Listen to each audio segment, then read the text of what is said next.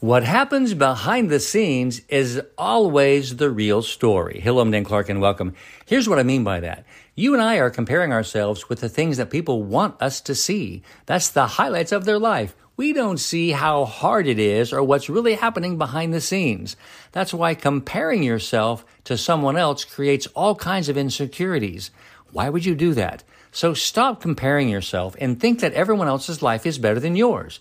It's what's actually happening behind the scenes that actually makes all the difference in the world. So make sure that you are working on making yourself the best that you can no matter where you are. I love you. I'm Dan Clark.